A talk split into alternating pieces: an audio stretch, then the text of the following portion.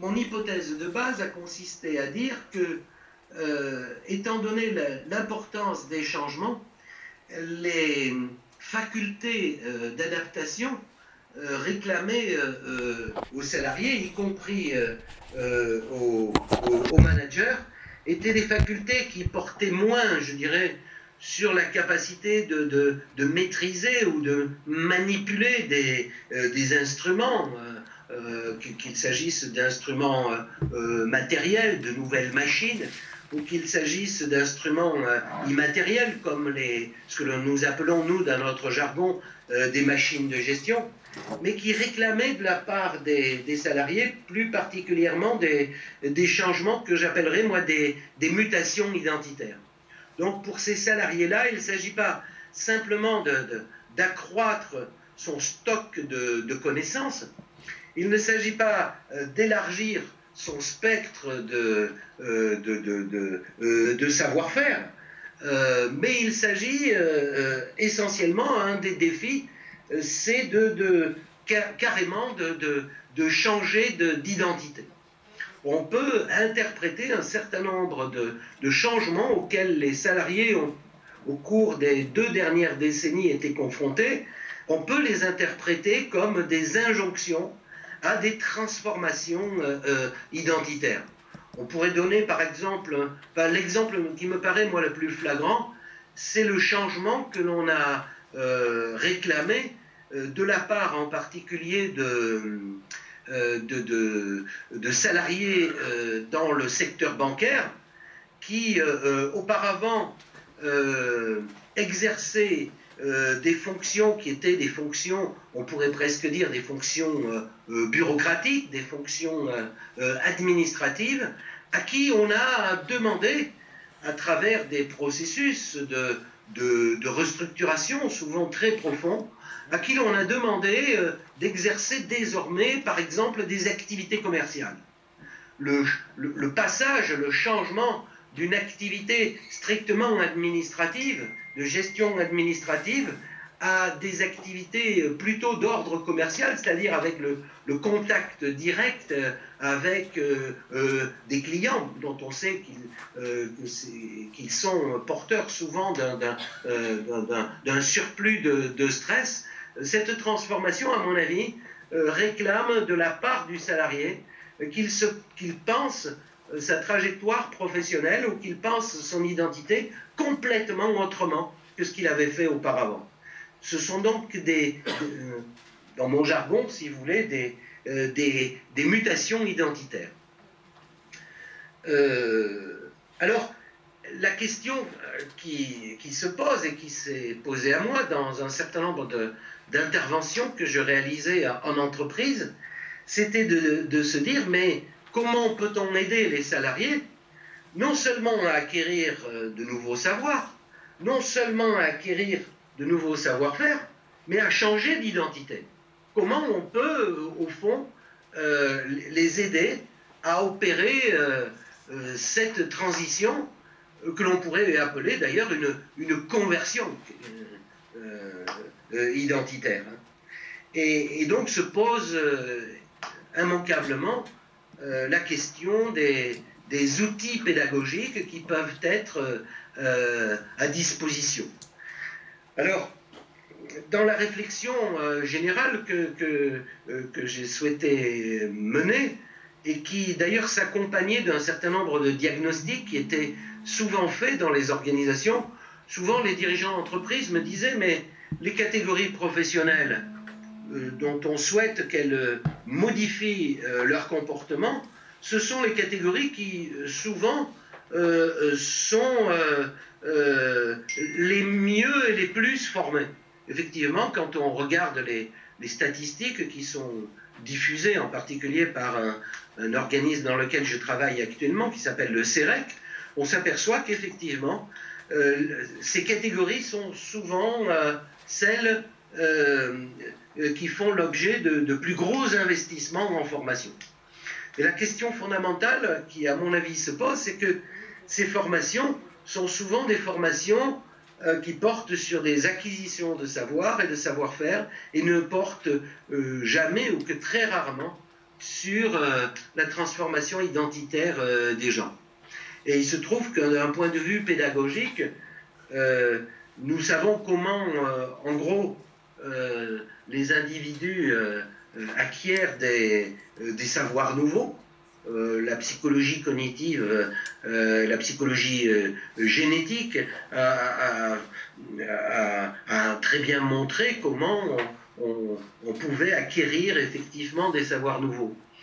on a fait aussi beaucoup de progrès dans le domaine de la pédagogie pratique, c'est-à-dire de l'acquisition de savoir-faire, et probablement d'ailleurs que l'extension de la logique compétence dans toutes nos organisations a beaucoup fait pour euh, euh, développer euh, ce type de pédagogie, hein, d'acquisition de, de, de, compétences qui renvoient à des, à des référentiels de, formation avant de renvoyer à des référentiels d'activité de, de, travail mais on, est un peu démuni du point de vue donc des accompagnements identitaires.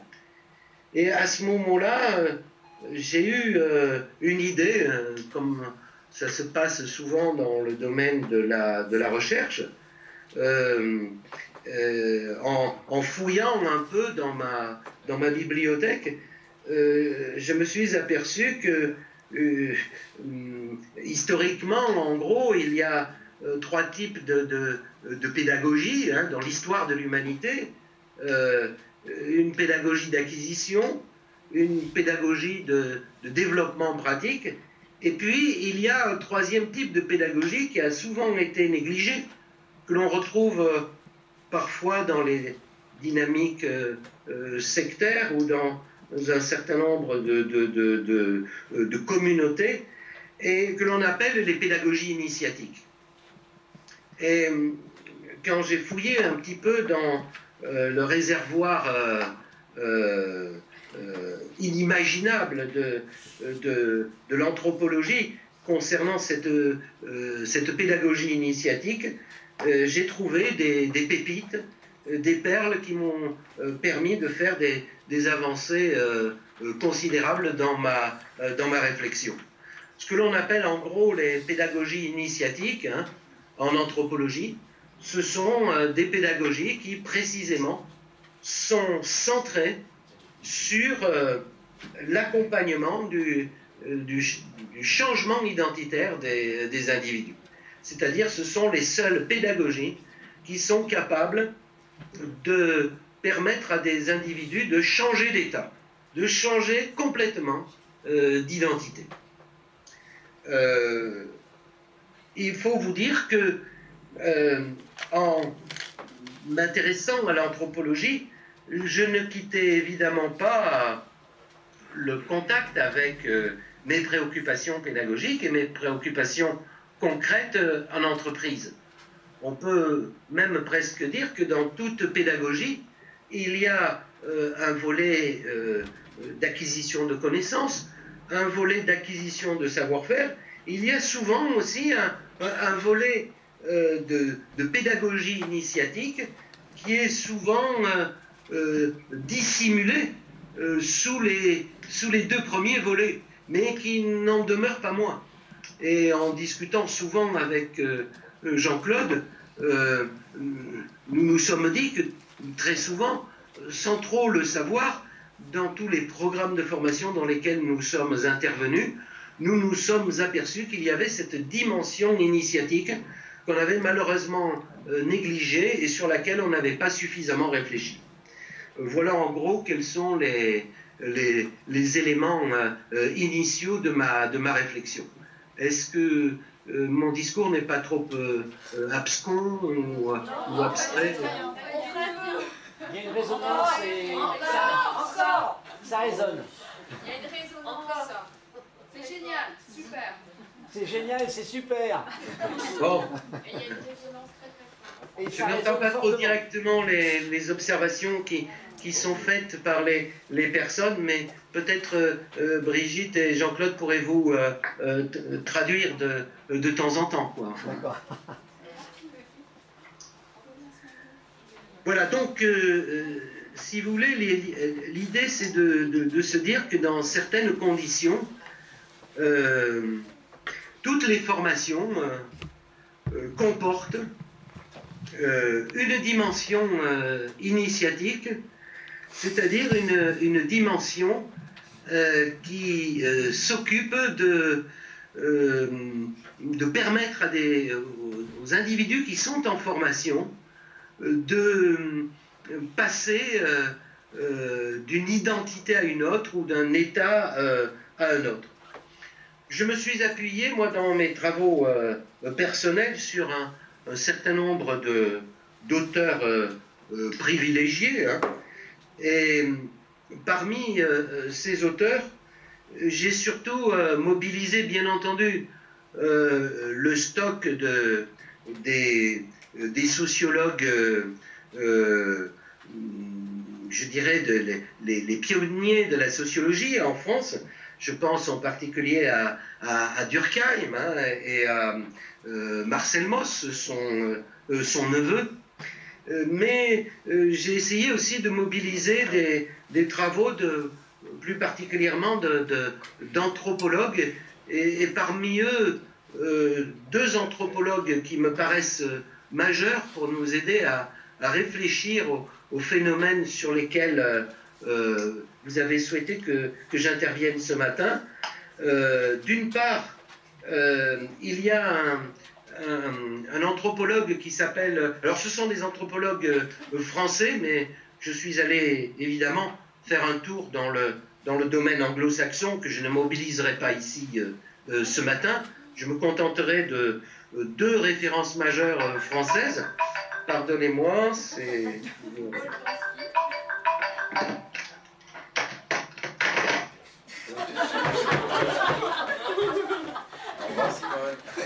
Un cadre est interrompu toutes les 7 minutes. C'est plus minutes. Non, mais c'est affreux parce que j'ai trois téléphones. Il y en a toujours un qui sonne. Hein,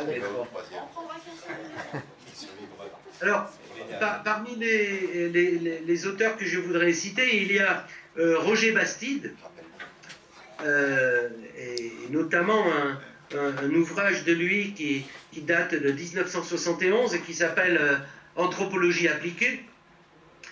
Roger Bastide qui a également rédigé un, article sur lequel je me suis beaucoup appuyé de l'Encyclopédia Universalis. Si vous ouvrez le, euh, monument de l'Encyclopédia Universalis, euh, maintenant on, peut y avoir accès euh, sur le net, hein, à l'article Initiation. cet article-là a été rédigé par, par Roger Bastide. Hein. alors Roger Bastide est un anthropologue qui a beaucoup travaillé sur un pays d'actualité qui est le Brésil. Hein. et en particulier, il s'est interrogé beaucoup euh, sur les phénomènes d'acculturation, en particulier des, euh, des, personnes qui, ont été transférées d'Afrique euh, au Brésil. Et il s'est interrogé sur la façon dont ces individus vivaient la confrontation avec des, des, des, traditions anthropologiques très différentes. Alors ça donne des phénomènes religieux un peu bizarroïdes. D'ailleurs, dont beaucoup de, médias se sont fait l'écho au cours de ces dernières semaines à l'occasion du championnat du monde de football euh, euh, au Brésil. Donc comment les, traditions euh, religieuses s'articulent-elles lorsqu'un individu passe d'un pays à un autre, et là ici c'est d'un continent à un autre. Et puis, deuxième référence de taille cette fois-ci, euh, c'est euh, un anthropologue français hein, euh, qui s'appelle Van Gennep et qui a rédigé au début du XXe siècle, c'était en 1909, un ouvrage tout à fait remarquable sur lequel je me suis beaucoup appuyé, qui s'appelle les, rites de passage. Dans cet ouvrage, Van Gennep, qui était un, observateur euh, euh, infatigable, euh, en particulier des, folklores des régions françaises. Il a écumé quasiment toute la France et a étudié systématiquement tous les rituels folkloriques qu'on trouvait dans toutes les régions en France. Mais il ne s'est pas contenté de travailler sur la France, il a beaucoup travaillé également, soit euh, en première main, en, visitant ces pays, mais surtout soit en seconde main, en travaillant sur des, des observations qui avaient été faites par d'autres anthropologues euh, sur l'Afrique, sur l'Amérique du Sud, etc. Bref, c'est un, c'est un auteur très encyclopédique lui aussi. Et ce qui m'a paru intéressant, c'est que Van Gennep, dans dans ses travaux, après avoir donc euh, arpenté euh, toutes les, traditions anthropologiques euh, du, du, monde entier, on peut dire, a prétendu extraire une, une structure quasiment universelle qu'on va retrouver dans tous les, les rituels de passage, euh, qui sont aussi, euh, je dirais, des dispositifs qui permettent à des individus de passer euh, d'une identité à une autre. Alors, comment se fait le lien entre ce que je disais tout à l'heure sur la pédagogie initiatique et puis les rituels de passage? Ben, C'est tout simple hein, pour Van Gennep. Il dit dans toutes les sociétés du monde, euh, euh, il, y a il existe des, dispositifs qui sont en général des dispositifs euh, euh, qui sont construits historiquement et qui permettent aux, individus de passer d'un état à un autre. Alors on connaît très bien évidemment dans nos sociétés le passage par exemple de, de l'enfance à l'âge adulte. Ça, c'est, on, sait très bien que euh, dans la tradition historique, ce passage a été euh, euh, particulièrement travaillé socialement. Il y a des rituels de passage également, comme l'état de célibataire à l'état de marié, par exemple. Hein. on, sait qu'il existe donc, si vous voulez, des, tout, un tas de dispositifs dans toute société qui permettent précisément d'accompagner ces passages des individus d'un État à un autre. Alors évidemment, euh, euh, Van Gennep euh, s'est surtout intéressé à des rituels de passage dans, dans la société, dans son ensemble, dans les sociétés villageoises, etc. Mais il évoque à plusieurs reprises, de façon assez ponctuelle, il faut bien le dire, dans son ouvrage, il évoque des situations où les gens sont amenés à changer de situation professionnelle, figurez-vous. Hein. il dit au fond, le raisonnement que j'applique au passage de l'enfance à la vie adulte, c'est un raisonnement qu'on peut appliquer euh, métaphoriquement à euh, des passages dans une trajectoire, par exemple, euh, professionnelle. Et, et, donc, c'est cette caution-là qui m'a beaucoup aidé. Alors, je vais aller très, très rapidement parce que vous allez euh, probablement euh, pouvoir euh, regarder cela de plus près à travers le, le, document que Jean-Claude vous distribuera.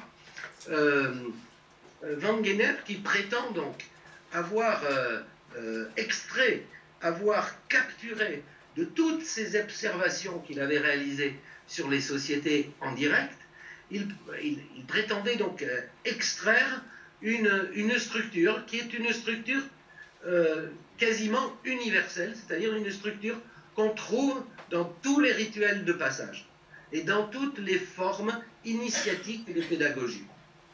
Et euh, cette structure est une structure qui est une structure, qui est une structure ternaire, c'est-à-dire qui comporte en quelque sorte trois grandes euh, étapes. Au fond, si on veut raisonner de façon extrêmement simple, euh, la question initiale pourrait consister à se dire, mais comment faire pour aider quelqu'un à changer d'identité, au fond? Eh bien, Van Gennep nous dit, c'est tout simple, il faut le faire passer par trois étapes successives. Il faut accompagner euh, l'acteur, euh, on va voir d'ailleurs que la dimension sociale de l'accompagnement est absolument décisive. Euh, il faut euh, l'accompagner pour passer à travers trois grandes étapes. Ces, trois grandes étapes euh, sont les suivantes. Van Gennep nous dit, dans toutes les traditions universelles, il y a d'abord une étape que l'on pourrait appeler une étape de séparation ou une étape euh, préliminaire.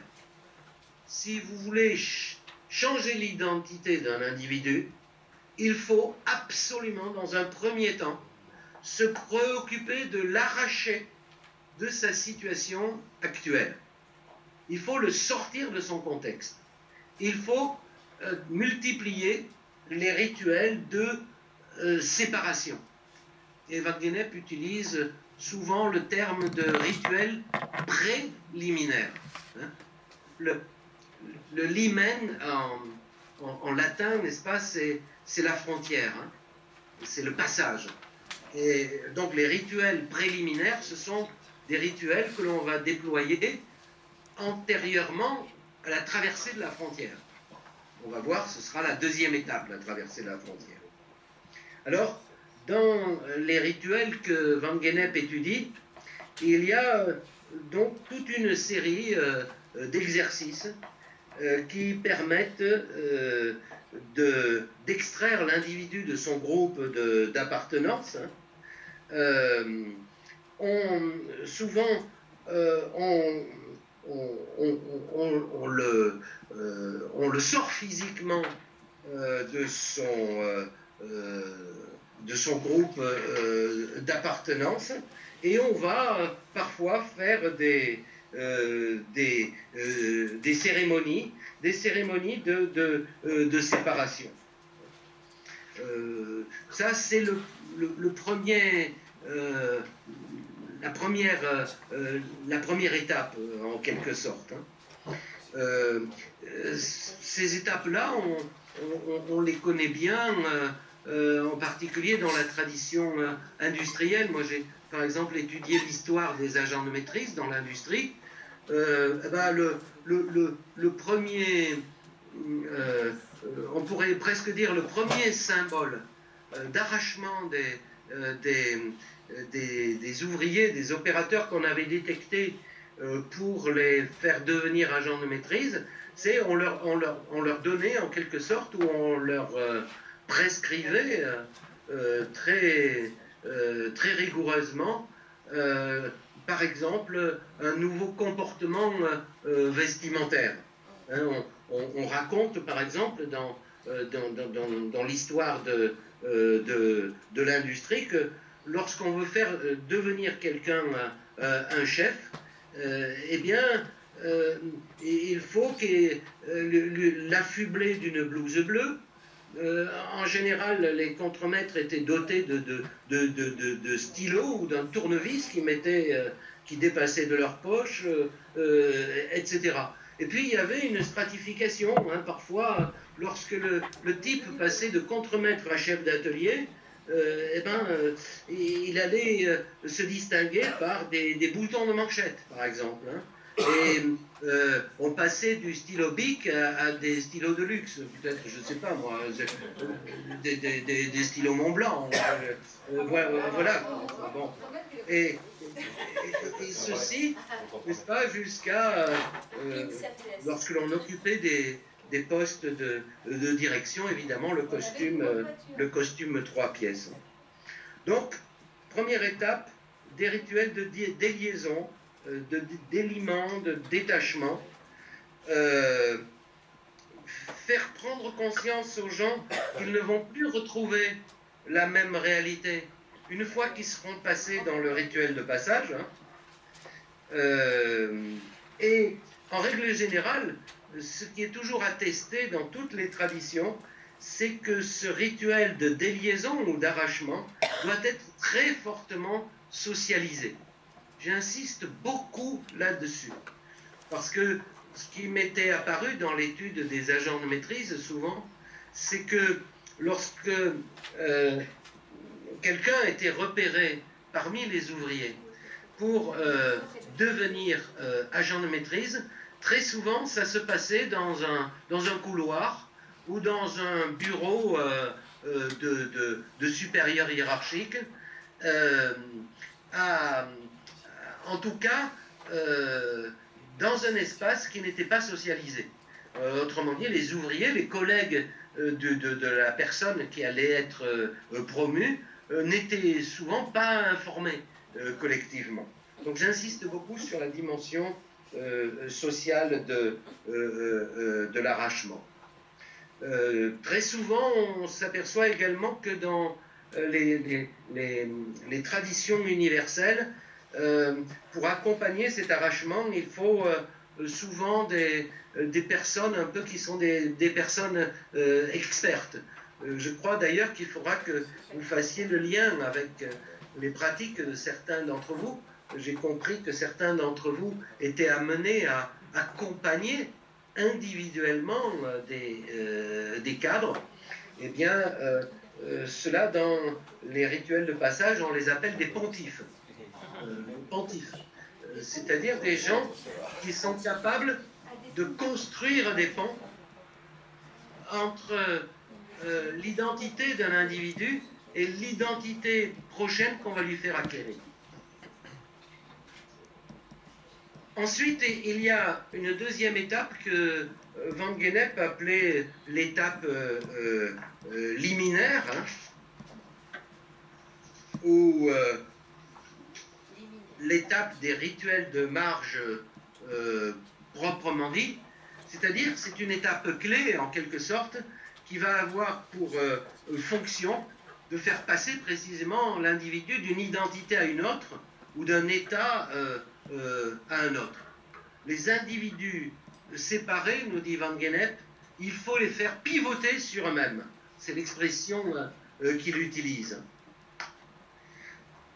Alors quand on s'en réfère un petit peu à la, tradition, et là euh, je pense que Roger Bastide, pour le coup, euh, peut être très intéressant. Il dit en règle générale, euh, cette étape de, marge ou de transition comporte en quelque sorte deux, dimensions. il y a d'abord une dimension d'épreuve à passer. Pouvez pas, en quelque sorte, dans, la constitution des rituels de passage. Vous ne pouvez pas permettre à quelqu'un de passer d'une identité à une autre sans qu'il soit amené à affronter, parfois euh, assez durement, euh, des épreuves qui peuvent être dans certains, par exemple, euh, peuples africains, bien entendu, des, épreuves d'ordre physique, des, scarifications, euh, etc., mais qui peuvent être aussi des épreuves euh, euh, morales. En tout cas, il faut qu'il y, ait, il faut qu'il y ait de la souffrance. Pour que les gens croient et incorporent leur changement identitaire pour passer à une vie nouvelle, eh bien, il faut, faut Et ça, c'est en quelque sorte attesté par de, de, nombreux, euh, de nombreux auteurs. Ça, c'est une première dimension des rituels euh, euh, liminaires. Et puis, il y a une deuxième dimension qui est que cette étape-là est, consacrée la plupart du temps à la transmission de nouveaux savoirs. Alors là, pour le coup, les pédagogies d'acquisition de connaissances reprennent tout, tout leur sens mais incorporé dans un processus qui est beaucoup plus complexe, vous l'avez compris. Mais ici, effectivement, euh, durant euh, cette période-là, on va transmettre euh, aux futurs initiés de nouveaux savoirs, de nouvelles connaissances. Parfois, d'ailleurs, ce sont des connaissances qui confinent au, mystère ou, qui confinent à des secrets. il faudra en particulier euh, que les gens qui sont initiés euh, ne, diffusent pas par la suite dans la, dans la vie courante qu'ils vont retrouver, ne diffusent pas les, les, les, euh, les processus par lesquels ils, ils seront passés.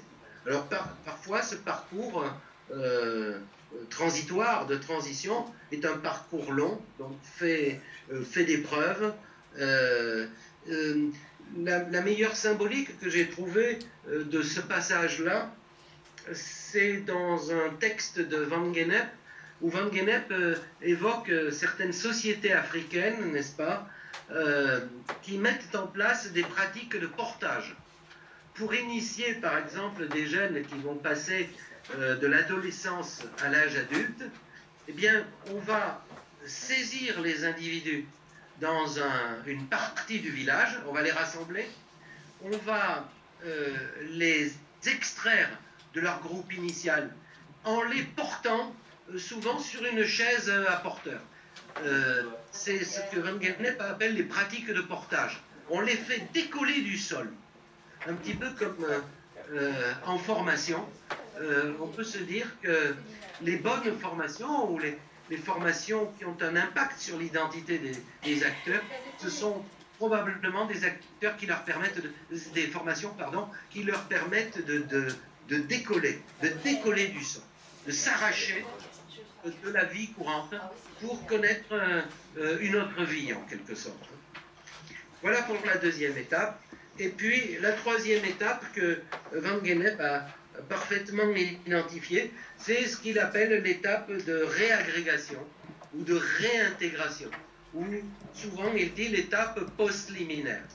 Une fois que les gens ont été isolés, parfois euh, envoyés à la périphérie du village, dans la brousse par exemple, hein, pendant 15 jours, 3 semaines, euh, un mois, où les euh, futurs initiés vont subir toute une série d'épreuves, ben, il s'agit là maintenant de les réintégrer dans la société ordinaire. Et Van Gennep nous dit, il n'existe pas de tradition au monde où c'est rituels de réintégration n'ont pas été pensés. Ça n'existe pas. Euh, alors en règle générale, euh, on va ici euh, trouver toute une série de, cérémonies, d'actes qui sont très fortement ritualisés aussi et qui vont permettre de réagréger les, les personnes euh, à un groupe social. Alors, évidemment, se pose souvent d'ailleurs la question hein, en, France, lorsque quelqu'un, par exemple, a été promu, de savoir si est bon de le réagréger à son groupe euh, social initial. En règle générale, la réponse est non. Il vaut mieux que la personne euh, exerce ses nouvelles activités dans un autre groupe social de référence. En tout cas, ici, on peut avoir des rituels sur lesquels je, euh, passe, hein, mais ce sont souvent des rituels de renaissance, hein, euh, euh, de, de, réunification, très fortement socialisés là aussi. Hein.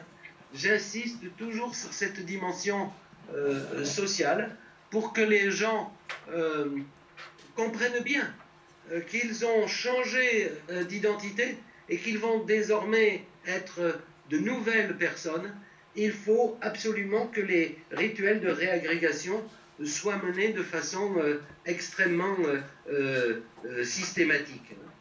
Et donc, c'est dans, la littérature, chez Van Gennep comme chez Roger Bastide, on, trouve toute une série de descriptions des, de ces rituels de, euh, réagrégation. Euh, voilà un petit peu quels sont les, les éléments que je voulais vous, euh, très rapidement d'ailleurs, un peu de façon trop, trop rapide, scandaleusement rapide, voilà les éléments que je voulais évoquer. À mon avis, vous le verrez dans, le texte que Jean-Claude va vous diffuser, à mon avis, la question se pose euh, à tout moment de savoir comment on peut euh, euh, réarticuler en quelque sorte ces considérations anthropologiques avec le management en quelque sorte. Hein. donc il, m'a semblé que ces, ces, considérations sont d'autant plus efficaces que les transformations que l'on demande aux gens qui sont en formation sont euh, euh, très, très importantes. Hein. Deuxièmement, bien entendu, si on se préoccupe de transférer les rituels de passage que Van Gennep a identifiés dans d'autres sociétés que les nôtres, eh bien, il va falloir adapter, tout en conservant la même structure ternaire, il faut essayer d'adapter effectivement, je dirais à notre société d'abord, mais également, je crois, aux cultures d'entreprise. Euh, on sait très bien que les, entreprises, les organisations ont des cultures, des organisations très différentes. Et un rituel de passage qui peut être imaginé dans une entreprise euh, va tomber complètement à l'eau dans une autre euh, entreprise. Euh, parfois, d'ailleurs, moi j'ai constaté dans un certain nombre d'entreprises qui sont, on pourrait dire, bureaucratisées, ou des entreprises, par exemple, qui appartiennent à la sphère publique, souvent les rituels de passage sont, par exemple, prennent l'allure de, de, concours. Hein, le passage du concours pour rentrer, par exemple, dans la fonction publique constitue un, excellent exemple euh, de, euh, de passage. J'avais observé également dans l'entreprise Michelin, et toujours sur la population des encadrements de, proximité, un exercice que Michelin a appelé l'exercice le, de la cabane, lorsqu'ils avaient identifié un certain nombre d'ouvriers susceptibles de devenir contremaîtres il les amenait sur le bord de la. De, de, de la. Euh, c'est quoi C'est la, euh, c'est l'Allier, l'Allier, pardon. Euh, sur le bord de l'Allier, près de, Clermont-Ferrand, avec euh, des ouvriers. On, on, dotait le groupe d'un, de quelques outils, de planches, etc. Et on, on testait les capacités de management de proximité, des, des futurs contremaîtres, in vivo, en quelque sorte, c'est-à-dire qu'on essayait d'identifier ceux qui étaient capables de, manager mieux leur équipe pour construire le plus rapidement possible la cabane au bord de, l'Allier. Il paraît d'ailleurs que cette tradition n'est pas éteinte hein, chez Michelin, elle est toujours utilisée. Voilà un rituel de passage tout à fait euh, visible. Dernier point, euh, euh, j'y ai déjà insisté, mais il faut bien reconnaître qu'il euh, ne peut pas y avoir d'accompagnement, de, transformation identitaire qui ne soit pas socialement attesté. Tous, tous ces rituels, toutes ces cérémonies, tous ces dispositifs symboliques reposent sur une dimension euh, collective. Vous ne pouvez pas changer d'identité, euh, je dirais, euh, entre chien et loup. Vous, ne pouvez le faire que en toute visibilité, en toute transparence par rapport à la société à laquelle vous appartenez. Cette dimension collective est vraiment mise en évidence en permanence chez tous les auteurs, sociologues et anthropologues euh, euh, compris. Euh, voilà ce que, que j'avais à, vous dire,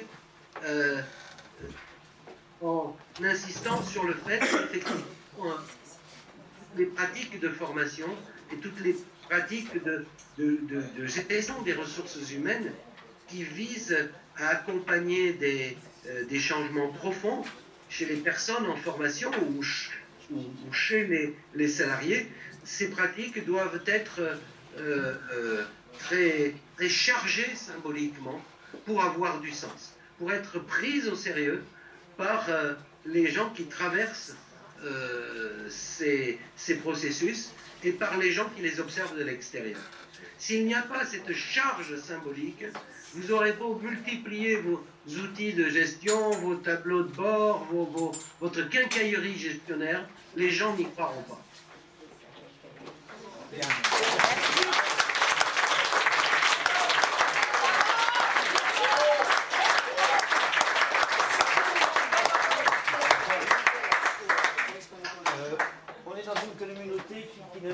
Les quincaillers.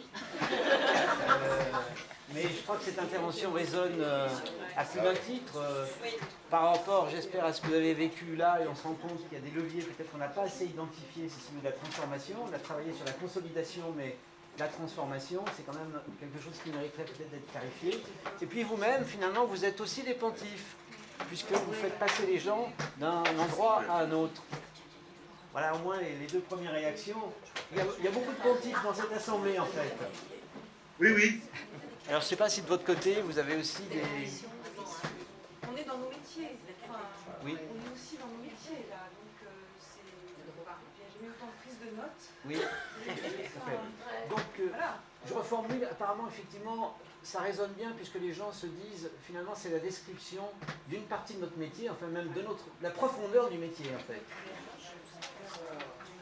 Oui, oui, en, effet, en, reprenant ce terme de pontife, euh, Jean-Claude, tu mets l'accent sur le fait que quand on, est, quand on accompagne des parcours, on fait autre chose que de la formation au sens de formation, transmission de savoir.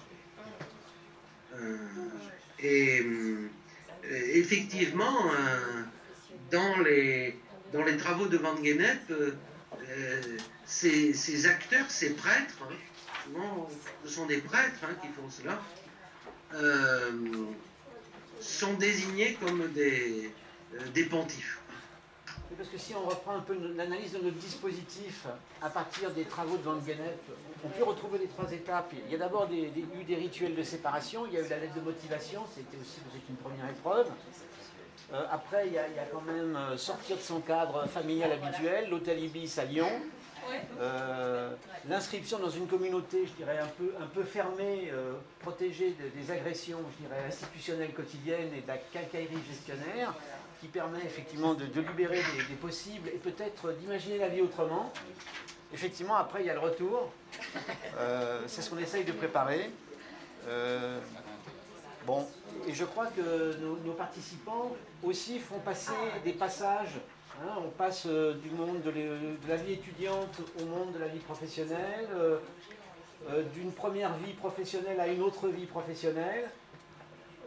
donc finalement, je, crois que tout ce qui a été décrit permet de peut-être peut-être de prendre conscience de la dignité et de la noblesse du métier finalement, et puis aussi des aspects du souterrain qui sont mobilisés dans cette relation qui paraît effectivement souvent un peu procédurale, mais derrière lequel se joue finalement une autre scène que les anthropologues euh, tentent de nous révéler. Nathalie. Alors, euh, à la tête, on anime un atelier euh, qui s'appelle Préparer le transfert des savoirs. Est-ce que tu entends? Oui, pas très bien, mais je. Nathalie, un peu plus fort. Voilà.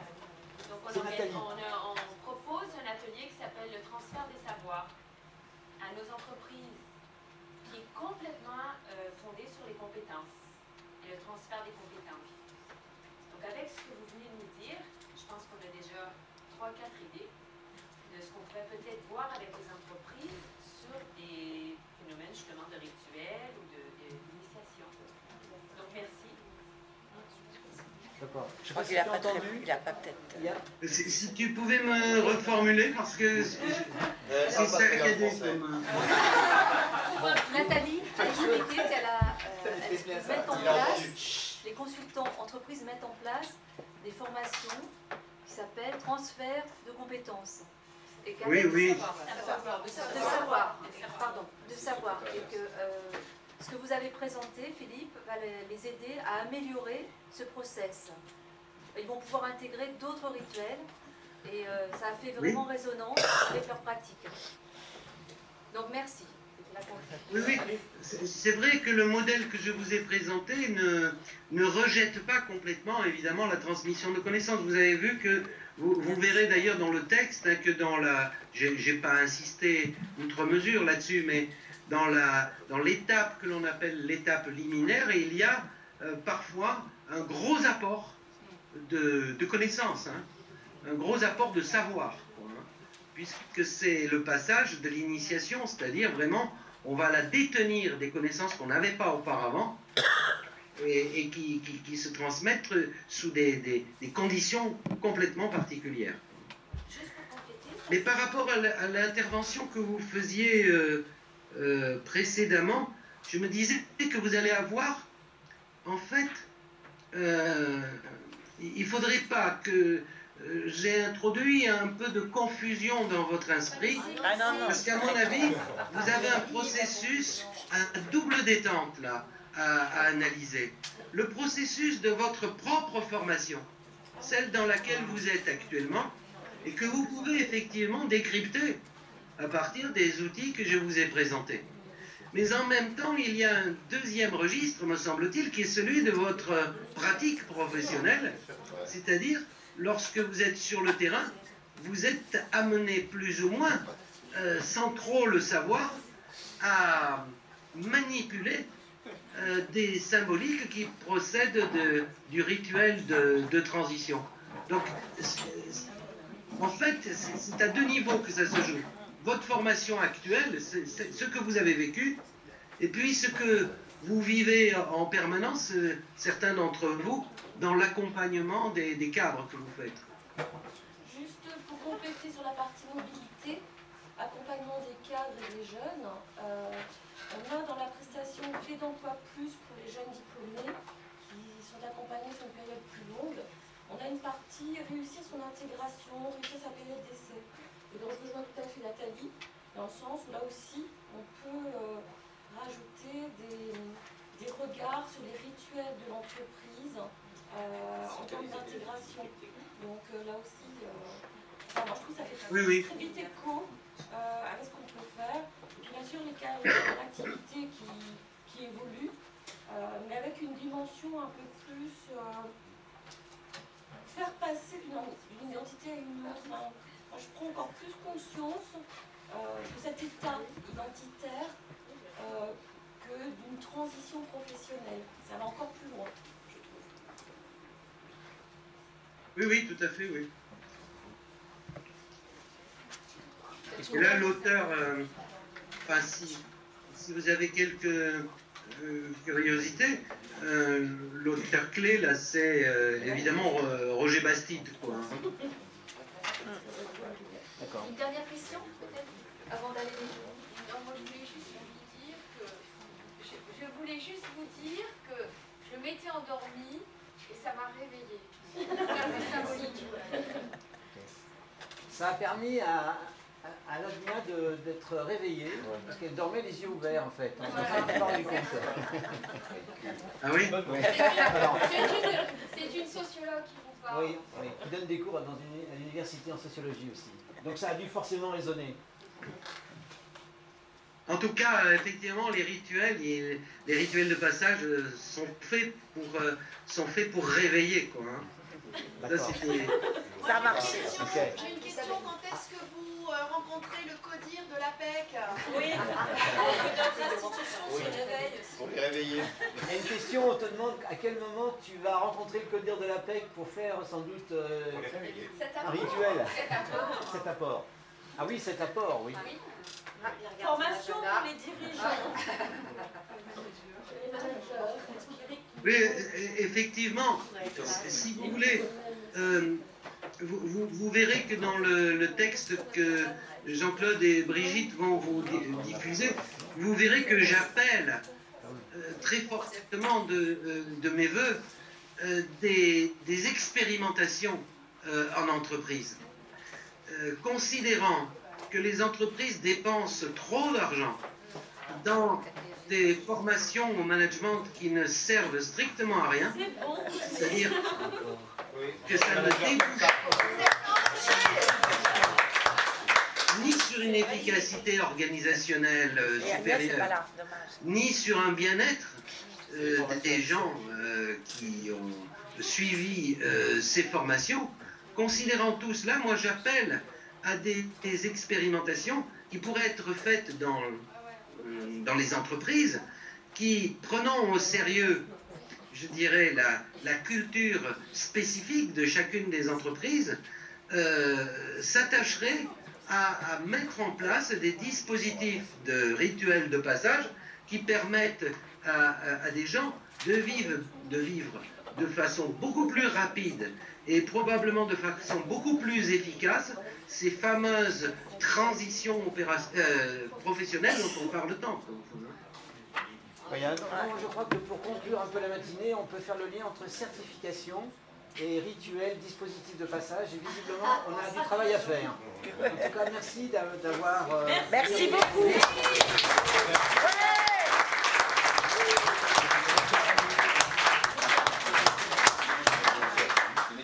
Bon appétit à tous. Merci beaucoup. Merci. Au revoir.